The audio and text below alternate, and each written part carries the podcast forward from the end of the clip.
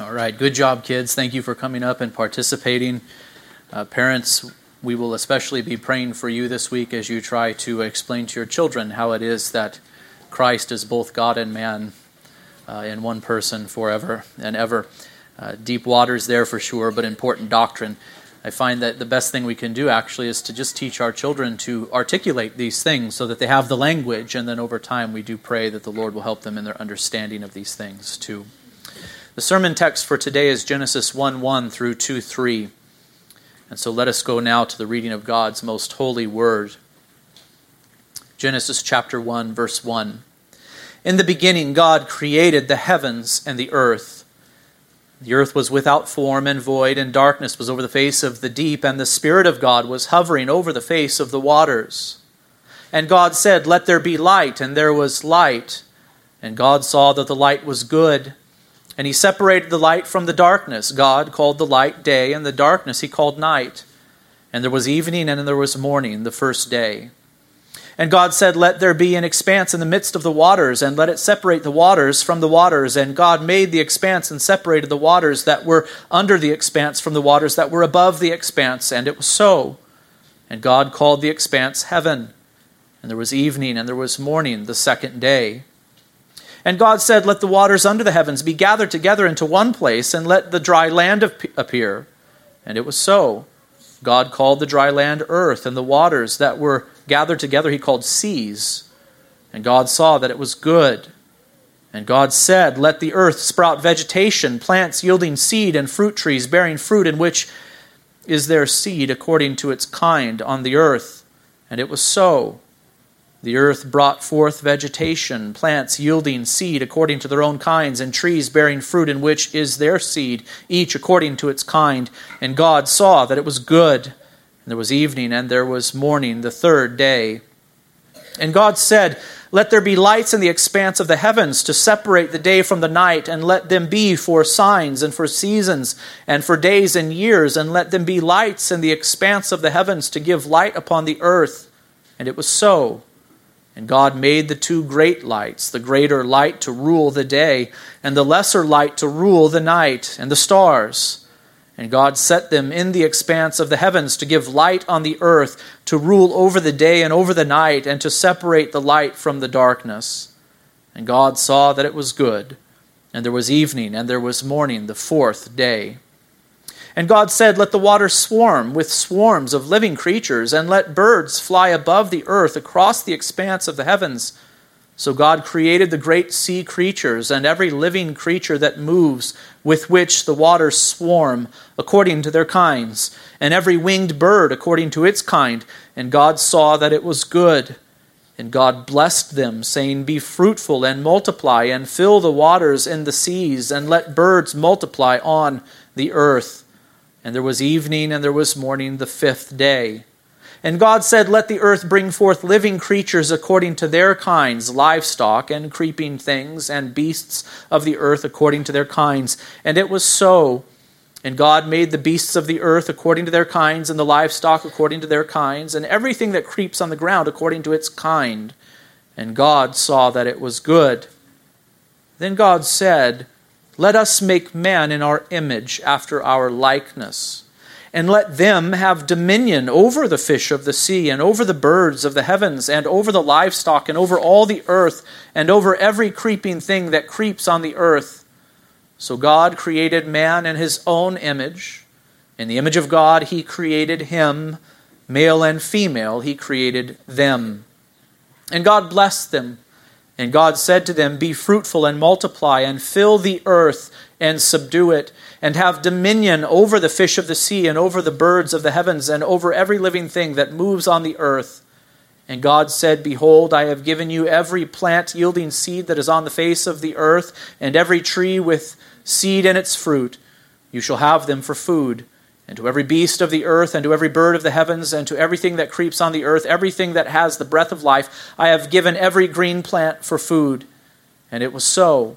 And God saw everything that he had made, and behold, it was very good. And there was evening, and there was morning, the sixth day. Thus the heavens and the earth were finished, and all the host of them.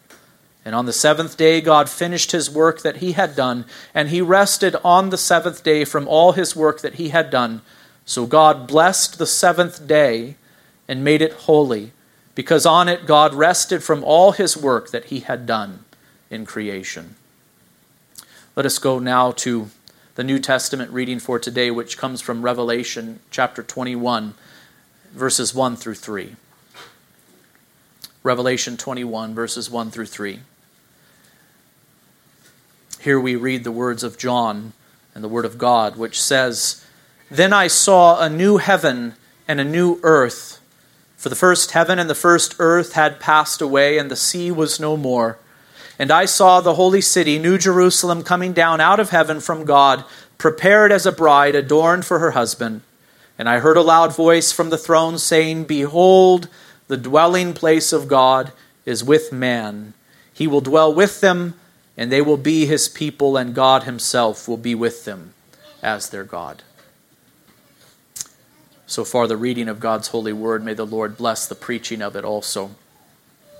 Brothers and sisters, please do not assume that we have now begun to rush through our study of the book of Genesis. Um, it's true that we will be considering Genesis 1 1 through 2 3 this morning, but we will return to this whole passage to move through it more methodically and also in pieces in the weeks to come. In this sermon, we will consider this passage uh, generally and as a whole. I, I do believe that it's helpful to do that from time to time. It is helpful to move slowly, but also to consider uh, passages in their entirety. And indeed, Genesis 1 1 through 2 3 make up the first unit of the book of Genesis. Uh, today, I want for you to see that although God first created the earth uninhabitable, remember that it was without form and void, and darkness was over the face of the deep or over the surface of the waters. Uh, this was not God's ultimate design and purpose for the world. Instead, God formed the world to be inhabited, Isaiah 45 18 says. Uh, this he did in the days of creation that are recorded for us here in Genesis 1. God formed the world to be inhabited. So at first, the, wor- the world was uninhabitable, but God did, in the process of creation, uh, form the world to be inhabited. God's design for the world was that it be not empty, but instead filled with life. God's purpose for the world was that it be a place for man to dwell, God's intention for the world was that it be a place where man would enjoy fellowship with himself, fellowship with God. God's purpose for the world was that it would be filled with those who would worship and serve him always. In the end, God's design for the world that he made was that it be a place filled with his glory, where man would enjoy unbroken, unmitigated, and unending communion with the God who made them. How do we know that this was God's purpose in creating the heavens and the earth? How do we know that God's design for the world was that it would be a place filled with His glory where man would enjoy unbroken, unmitigated, and unending communion with the God who made him? I might ask this question Is this purpose for the world clearly communicated in Genesis chapters 1 and 2? And I think we would have to say that this truth is indeed communicated here, but it is the rest of Scripture that makes this truth abundantly clear. The rest of Scripture makes it clear that this was God's design uh, from the beginning. The world was created by God to be a place where man would rightly relate to God and God to man. Man was designed to worship and serve his Creator. Man was to enjoy the glory of his Creator forever and ever. Uh, this, of course, was lost at the fall, for all have sinned and fall short of the glory of God. Romans 3:23. But this hope was re- regained through Christ our Savior. And this hope will be the end of the matter, as the book of Revelation makes clear. All who are in Christ will be brought safely into the new heavens and the new earth. For the first heaven and the first earth have, having been ruined by sin, will pass away. Behold, we read, the dwelling place of God will be with man. He will dwell with them, and they will be his people, and God himself will be with them as their God. In the end, God will make all things new. The earth will finally fulfill the purpose for which God designed it. It will be a place filled with the glory of God where man will enjoy this unbroken, unmitigated, and unending communion with the God who made him. How important it is for us, brothers and sisters, to interpret Genesis 1 and 2 in light of the rest of Scripture particularly the New Testament, and, and especially the book of Revelation. I know that it felt kind of strange to go from the end to the beginning. Sermon series on Revelation, followed by a sermon series on Genesis. But truth be told, now that we have the book of Revelation, this is the best way to study the book of Genesis in light of all that the book of Revelation has to say, in light of all that the New Testament has to say, in light of all that the Old Testament prophets have to say, for these do shine light back upon the earliest chapters of the book of Genesis to help us understand what God's intention was in creating the heavens and the earth as he did. How do we know his intention? Well, truth is communicated there in Genesis 1 and 2. But the end of the story also helps us, doesn't it? We're able to see where God does eventually bring all things. And he brings all things to his desired and designed end. In the previous sermon, I, I made the assertion that the act of creation was itself revelatory.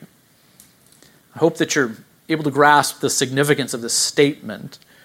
It means that the way in which God created the heavens and the earth reveals truth truth concerning God, truth concerning the creation, his purpose for it, and his interaction with it. I admitted that God could have snapped his fingers and the earth would have been formed as it is now in an instant, but instead he, he took time. He went through a process of creating and forming the heavens and the earth, uh, in particular, here I should say, the earth.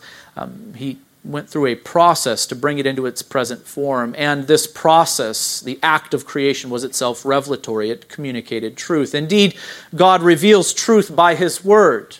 This is true. God speaks to us, doesn't He? He has given us His Word by the prophets of old, by Christ Himself, by Christ's apostles.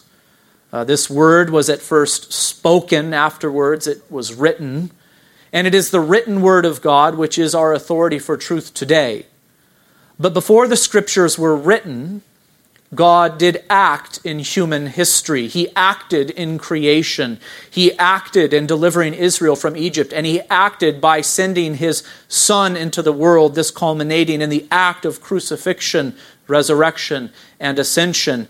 The acts of God serve, therefore, as the basis for the Word of God, first spoken, then written. And I am saying that the acts of God are, in and of themselves, revelatory. God reveals truth not only by His Word, but also by what He does in history.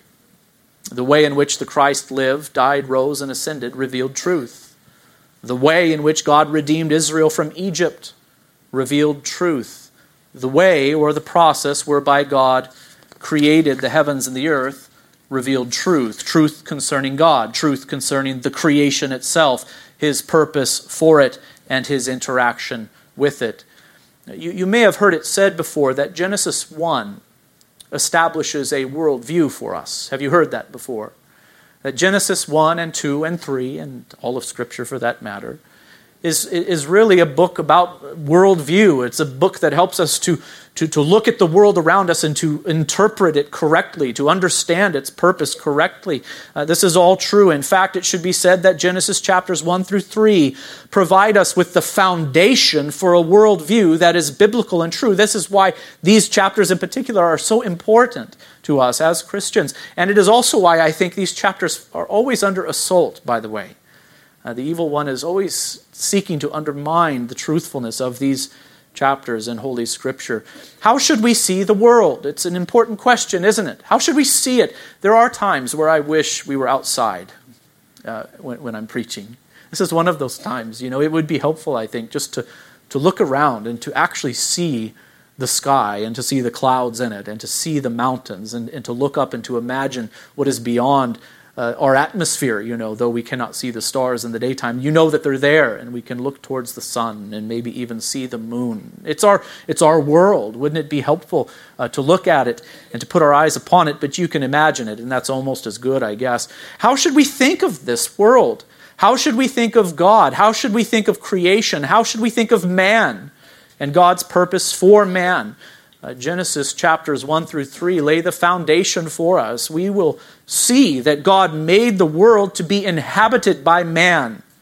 It is the place that God prepared for man so that he might joy, com- enjoy communion, that is, a relationship with God, as he worships and serves God according to God's design and purpose. And so, how important it was for these truths to be communicated to and even written down for the people of Israel as they were led out of Egypt and towards the land of promise by the hand of Moses. When was the book of Genesis written, friends? It was written long ago by Moses. Uh, after uh, he led the people of Israel out of bondage to Egypt and before they were taken into the promised land, the land of promise, the land promised to them by God. It was written then, and how important it was for them to have this text, uh, this worldview presented to them, the worldview of the Egyptians, was all jumbled up and distorted.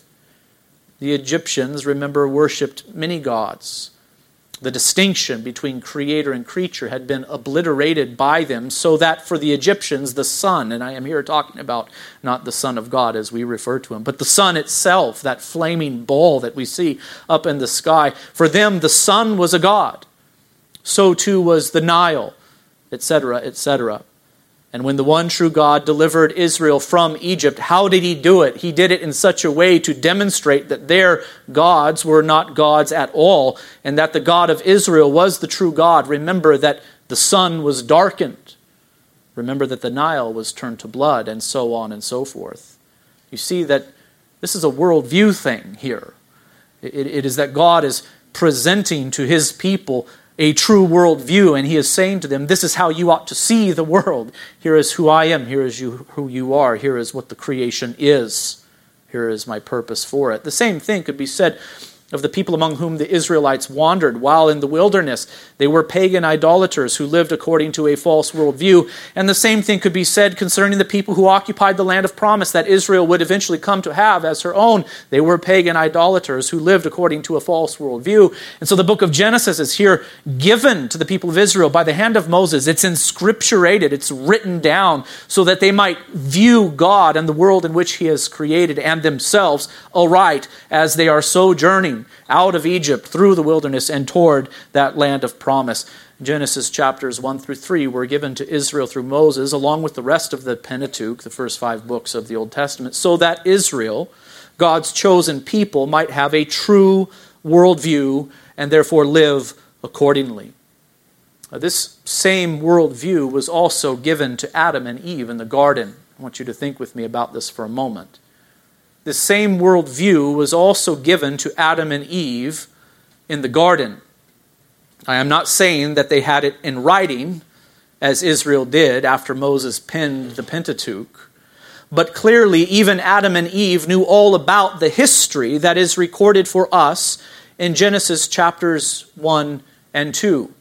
They knew about this history. It was, it was revealed to them, it was given to them. Uh, what Genesis chapter 1, verse 1 through 2 3 reveals to us must have also been revealed to Adam and to Eve. Think about this. Adam and Eve were not there to witness the creation of the world in six days. They were created on the sixth day.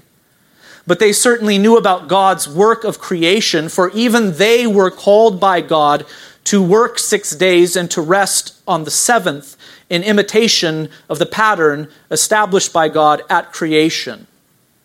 They were called to follow that pattern themselves. God blessed the seventh day and made it holy. It was to be a day of rest, even for Adam and Eve. How did they know that? Well, it was revealed to them by the God who made them. This history that we have inscripturated was made known to them. God revealed it to them so that they might live according to this worldview. They understood who God was what the world was all about, what it was for, God's purpose and design for it, who they were. They understood how they were to relate to their God in this place that God had formed for them, this place that was to be inhabited. It set everything in place. Adam and Eve even had this, this biblical, this true world view. Uh, that history, the history of God's creative act, was revealed to them by God. It must have been if they were to follow this pattern of six days of work, followed by one day of rest and worship. And Adam and Eve were alive to experience much of what is revealed to us in Genesis chapter 2. In Genesis 2 7, we read, Then the Lord God formed the man of the dust from the ground and breathed into his nostrils the breath of life, and the man became a living creature. Um, but the story that follows from there was actually their story. They were alive to experience it.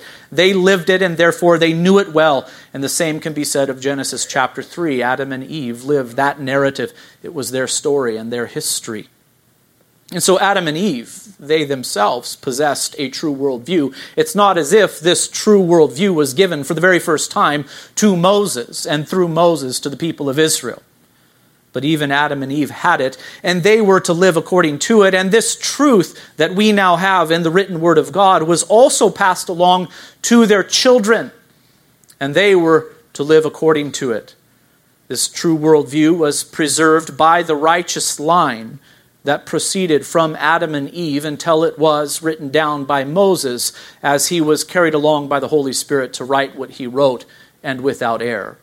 I'm not saying that it was always preserved in perfect purity, but I am saying that it was preserved, and so that what Moses wrote when he wrote it Uh, was not brand new information. It's not as if it had been revealed to him for the very first time, but even Adam and Eve had it.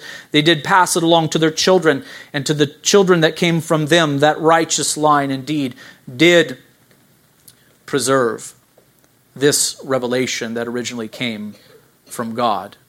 And now we, Though we live a very long time after the book of Genesis was first written by Moses and given to Israel, some 3,500 years afterwards, and though we live in a world that is very different from the one in which Moses and ancient Israel lived, we also are to receive what is here written as our worldview. We are to live according to it as well. I have, I have noticed that people do not often think about their worldview. They simply live. And they see the world as they see it, and they assume that their view of the world is, is right. They probably also assume that everyone else sees the world just as they see it. And then they go on to live according to their worldview, which they assume is right, without realizing how much their worldview affects every area of their lives. Have you noticed this? Have you thought much about your worldview? Have you thought about where it is that you got it? Have you questioned whether it is true? Have you thought through how much your view of the world actually impacts the way that you live moment by moment? Uh, your worldview affects the way that you live. The truth of the matter is that you spend your time and the way that you spend it according to your worldview. You have time to spend, don't you? It's one of the things that God has given to you. You have this moment and the next one and the next one after that. And you have to spend that time somehow. And your worldview, the way that you view God, the world around you, others, yourself, is going to determine in many ways, affect greatly at least, the way that you spend your time. We can say the same thing concerning your money, the resources that God has given you. You spend your money in the way that you spend it according to your worldview. You invest your energies according to your worldview. You view your view of the world impacts even, even your inner life, even your inner life, your thoughts, your emotions, even your appetites. These are all affected by the way in which you view the world in which you live, the God who made it, the world, and yourself. You react even to life's successes and failures, life's joys and sorrows according to your view of the world. And so to have a true and biblical worldview is a great blessing.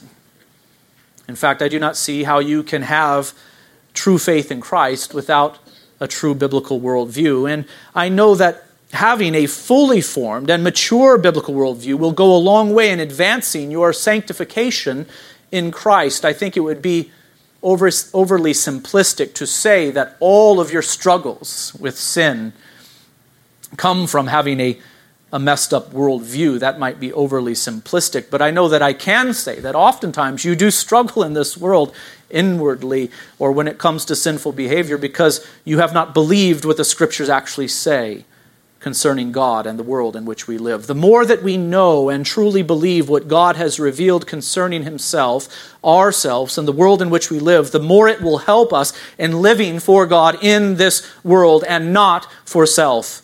It is no wonder that Paul said, Do not be conformed to this world, that is, do not be conformed to the way that the world thinks, do not be conformed to the way that the world lives, but be transformed by the renewal of your mind. What is the Apostle Paul saying here? That, that a part of our transformation, the way that it comes about, is by our minds being renewed. Renewed according to what, brothers and sisters?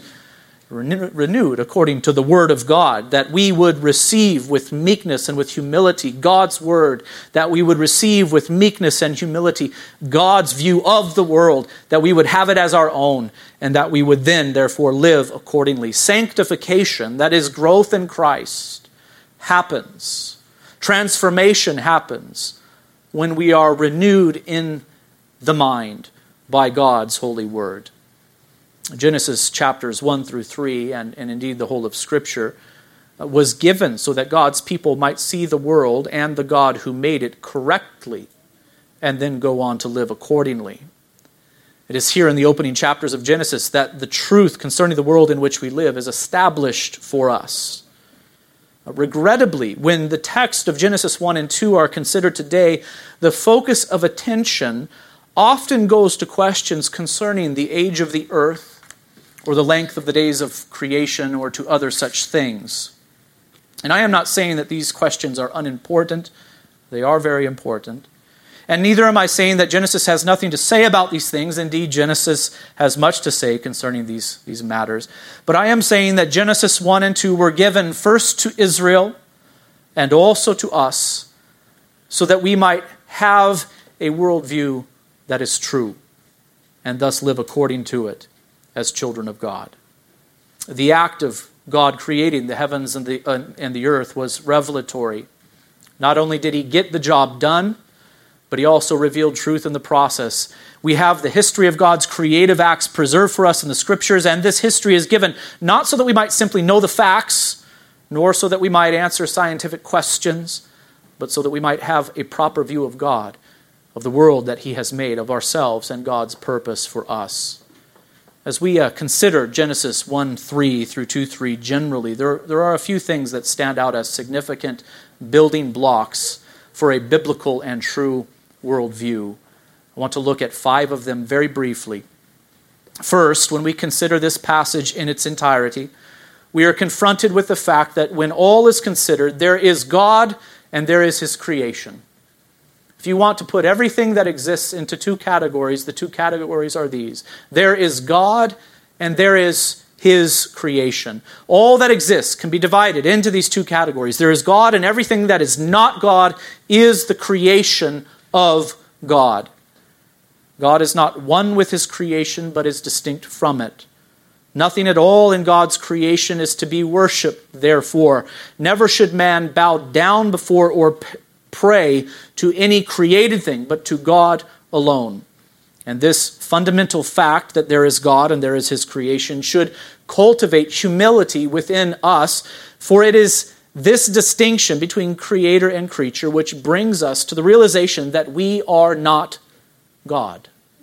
We are not God. We are his creatures. We were made by him and for him, and thus, thus are subordinated to him by virtue of our very existence. In the beginning, God created the heavens and the earth. There is God and there is his creation. Everything that is not God is the creation of God. You are his creature, and he is your maker. Do you believe this? I know that you believe this. I'm hoping that you can back away from all that is being said here, and though it seems so elementary. You're able to see how profound it is and what a tremendous impact this ought to have upon our, our lives. That there is the creator of all things and there is his creation. And what are we a part of? What category, brothers and sisters, do we belong in? We are creatures. Boy, this sets us off in the right direction, really. What a fundamental distinction this is, but a helpful one. And if you do believe this, that there is God and there is his creation, I hope that you're able to see how this most fundamental of all worldview building blocks should impact your life on a day to day basis? Do you really believe that God is God and that you are His creature? Why then do you wake up in the morning and not give Him honor immediately? Why do you do that? Why do your thoughts not go immediately to Him? Why do you not give Him thanks? How are you able to go about your days living only for yourself? How is it that you're ungrateful, complaining always about your position in life and your circumstances? How, how are you prideful? How are you prideful if indeed you believe that there is God and there is His creation and that He is creator, you are creature? Often, the trouble is not that we do not believe these things, but that we do not believe them deeply enough. God is God and we are His creatures. Let us therefore live for His glory always. This is only fitting, this is only right. If indeed this is our view of the world, then this is the right response to it. We're to live for the glory of God always. Secondly, notice that God is sovereign over all his creation. God is sovereign over all his creation. When we say that God is sovereign, we are saying that he is supreme. He is infinitely elevated above the highest creature. So think of the highest creature. God is infinitely elevated above the highest creature. He is the most high. That is one of his names. He is Lord Most High. He is Lord of heaven and earth, subject to none, influenced by none, absolutely independent. God always does as he pleases, only as he pleases, always as he pleases. None can thwart him, none can hinder him. That is from A.W. Pink, The Attributes of God. And so, do you see that in the beginning, there was God. Nothing existed besides him to challenge his authority.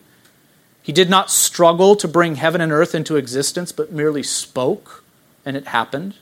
Did you notice the repetition throughout Genesis 1? And God said, and God said, and God said, and it was accomplished. So God is supreme in creation, and He is now sovereign over His creation. Nothing of all that God created can possibly threaten His authority. Did God bring something into creation that would then threaten His authority? Absolutely not. You have God Most High, Lord of heaven and earth. He is supreme, and He is sovereign over all that He has created. And this is not the God of the pagans. Idolaters imagine that the world came about as the result of a great struggle amongst the gods. Idolaters imagine that the gods are still struggling amongst themselves and they are also struggling with man, trying to get their way, trying to accomplish their purposes. But it is a battle, of course, between light and darkness, good and evil, you see. That is the pagan view of God. But the God of Scripture was supreme in the beginning and is sovereign still. He is God Most High. He is the one who declares the end from the beginning and from ancient times things not yet done, saying, My counsel shall stand and I will accomplish all my purpose. Isaiah 46:10. This is our God. And sadly, many today who name the name of Christ do not have the God of their Bible as their God, but they have a paganized and idolatrous version of Him.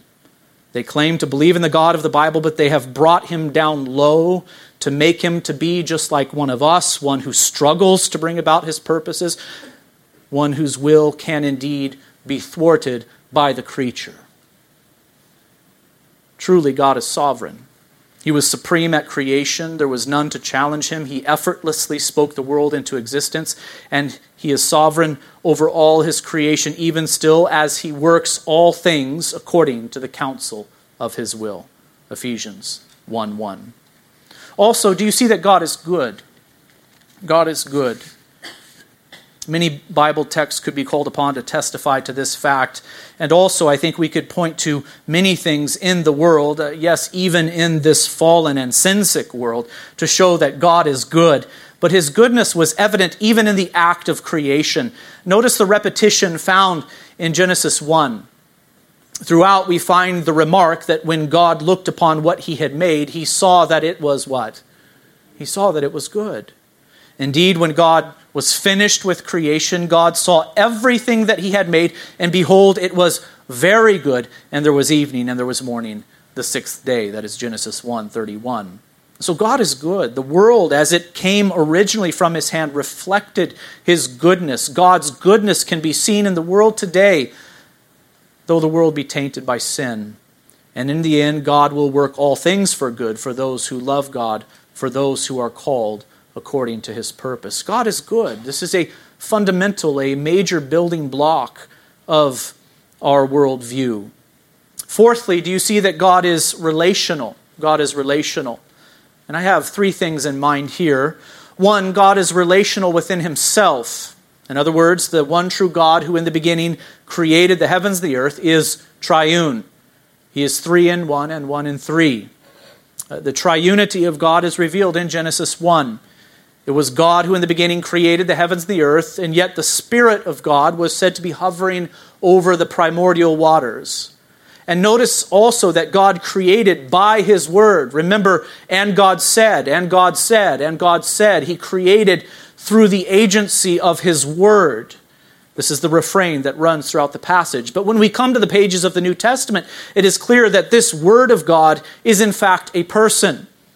John 1 1 says, In the beginning was the Word, and the Word was with God, and the Word was God. He was in the beginning with God. All things were made through him, and without him was not anything made that was made. And the Word, verse 14, became flesh and dwelt among us, and we have seen his glory, glory as of the only Son from the Father, full of grace and truth. This is a description of, of Christ, the Word of God incarnate. And so we see that this God, the one true God, who in the beginning created the heavens and the earth, he is triune, Father, Son, or Word, and Holy Spirit. Notice also the language of Genesis 1:26, which points to the plurality within the Godhead. When it came time for the creation of man, God said this, "Let us make man in our image after our likeness." Let us do it. God here speaks to himself. And he refers to himself in the plural to reflect the plurality that exists in the Godhead Father, Word, or Son, and Holy Spirit. And notice that when God does make man, he makes man in his image. He makes man in his image. And he also makes man plural. He makes man male and female. Man, or humanity as we might call it, is male and female. Man, therefore, made in God's image, reflects the plurality that exists within the Godhead. We will deal with all of this much more carefully in weeks to come, but for now I want you to see it that God is relational even within himself, and God is also, also relational with his creation. With his creation. Though he is Lord Most High, though he is the creator and we the creation, Though he is sovereign and supreme over all, he is also the God who is eminently near to us. He relates to the creation, he relates to the world that he has made.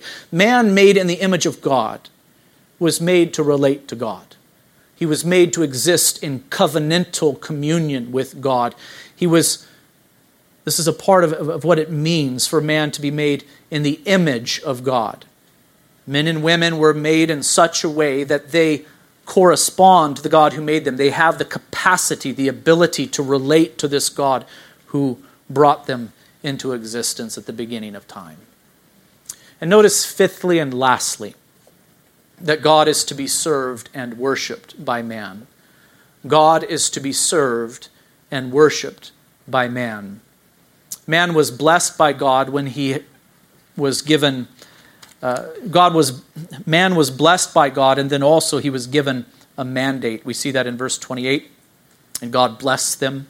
And God said to them, Be fruitful and multiply and fill the earth and subdue it and have dominion over the fish of the sea and over the birds of the heavens and over every living thing that moves on the earth. There's so much to consider here, but for now I want you to see that God from the beginning gave man a command. and man was therefore to obey that commandment. He was to fulfill the mandate that was given to him. He was given dominion, but notice that man's authority was not unlimited. Man, from the beginning, was to live in subordination to the God who made him. And God was to be worshiped by man. Even in the garden, one day out of seven was set apart as holy unto God. Man was to do all of his work to the glory of the God who made him, but one day in seven was set apart as holy by God so that man would rest and worship even in that garden paradise. And so, thus, the heavens and the earth were finished, and all the host of them. And on the seventh day, God finished his work that he had done, and he rested on the seventh day from all his work that he had done. So God blessed the seventh day and made it holy because on it God rested from all his work that he had done in creation. This pattern is given even to Adam and Eve, and the principle that undergirds it all is that Adam and Eve, as God's creatures, are to live their entire lives in service of the God who made him and as an act of worship before this God. They were to follow the pattern given to them. They were to fulfill the mandate given to them. They were to live forever under God's supreme authority. Dear, dear, brothers and sisters, I wonder if you would take time to reflect on these principles that I have presented to you from the text of Genesis 1 1 through 2 3. And I wonder if you would ask yourself a few questions.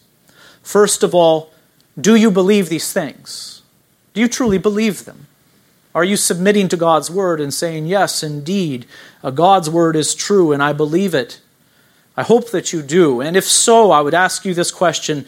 Secondly, if you claim to believe these things, are you living according to these truths? Now, here's where the hard work begins. Okay. I'm asking you to inspect yourself, to ask yourself difficult questions. If these things are true concerning God and concerning myself and His design and purpose for the world, am I living accordingly? Am, am I living in a way that makes sense given the, given the truthfulness of all that has just been said? Or is my life out of sync? Is my life out of step with this true and biblical worldview? I have refrained here, for the sake of time, from making much specific application for you, but I hope you'll go about the task yourself to say, is my life being lived according to these truths that I claim to be? Is God really Lord of your life? Or are you living for self or for some other thing? Is God really supreme to you? or is something else supreme? Three, I must ask this question Are you believing upon Christ? The trouble here is we have not yet come to Genesis chapter 3, which will describe to us the fall of man. Adam and Eve, there in the garden, they actually had the ability to live perfectly according to the worldview that had been revealed to them. They had that ability to go on living in, in perfect submission to the God who made them, to go on obeying Him in every command that He gave to them, to go on worshiping Him always. They had that ability, but we have lost it, friends. Man did fall into sin. We were born in sin. We have already violated His commandments over and over again. We have already failed to live according to this worldview. We have come short of the glory of God over and over again. And so it is required of you that you come to God not on your own, in your own righteousness, but through a mediator. Your sins that have already been committed and will be committed in the future must be covered. They must be taken away. And the only Savior, the only Lamb of God who takes away the sins of the world is Christ Jesus. He is to be your Lord. You are to believe upon Him. And once you believe upon Him, once you die to self and say, I do not have a righteousness of my own, but I must have the righteousness of Christ, then you must go on and order your life according to what has been said here today. Live for the glory of God alone, brothers and sisters. Live as if He is sovereign. Live as if He is supreme. Live as if He is truly your Lord. Worship and serve Him always in Christ Jesus. Let us bow for a word of prayer. Our Father in heaven, help us in these things. These are simple principles, simple truths that have been drawn from the text of Genesis 1, which you have given to us. Lord, but they are difficult for us, not because they are difficult to understand, but because of our sin nature. Everything in us wants to be supreme. We want to be our own Lord. We want to decide for ourselves what is true and what is false. Lord, we are prideful, self centered creatures by nature. We thank you for Christ that has paid for our sins. We also thank you for your word and spirit, which does transform our mind and which does renew our hearts. Do it, Lord, we pray, for our good and your glory. Would you change us to the core so that we would die to self daily, that we would surrender to you fully, that we would have you as Lord, that we would worship and serve you always. Lord, you must do this work within us. Change us to the very core, we pray. It's in the name of Christ we say these things, and all of God's people say, Amen.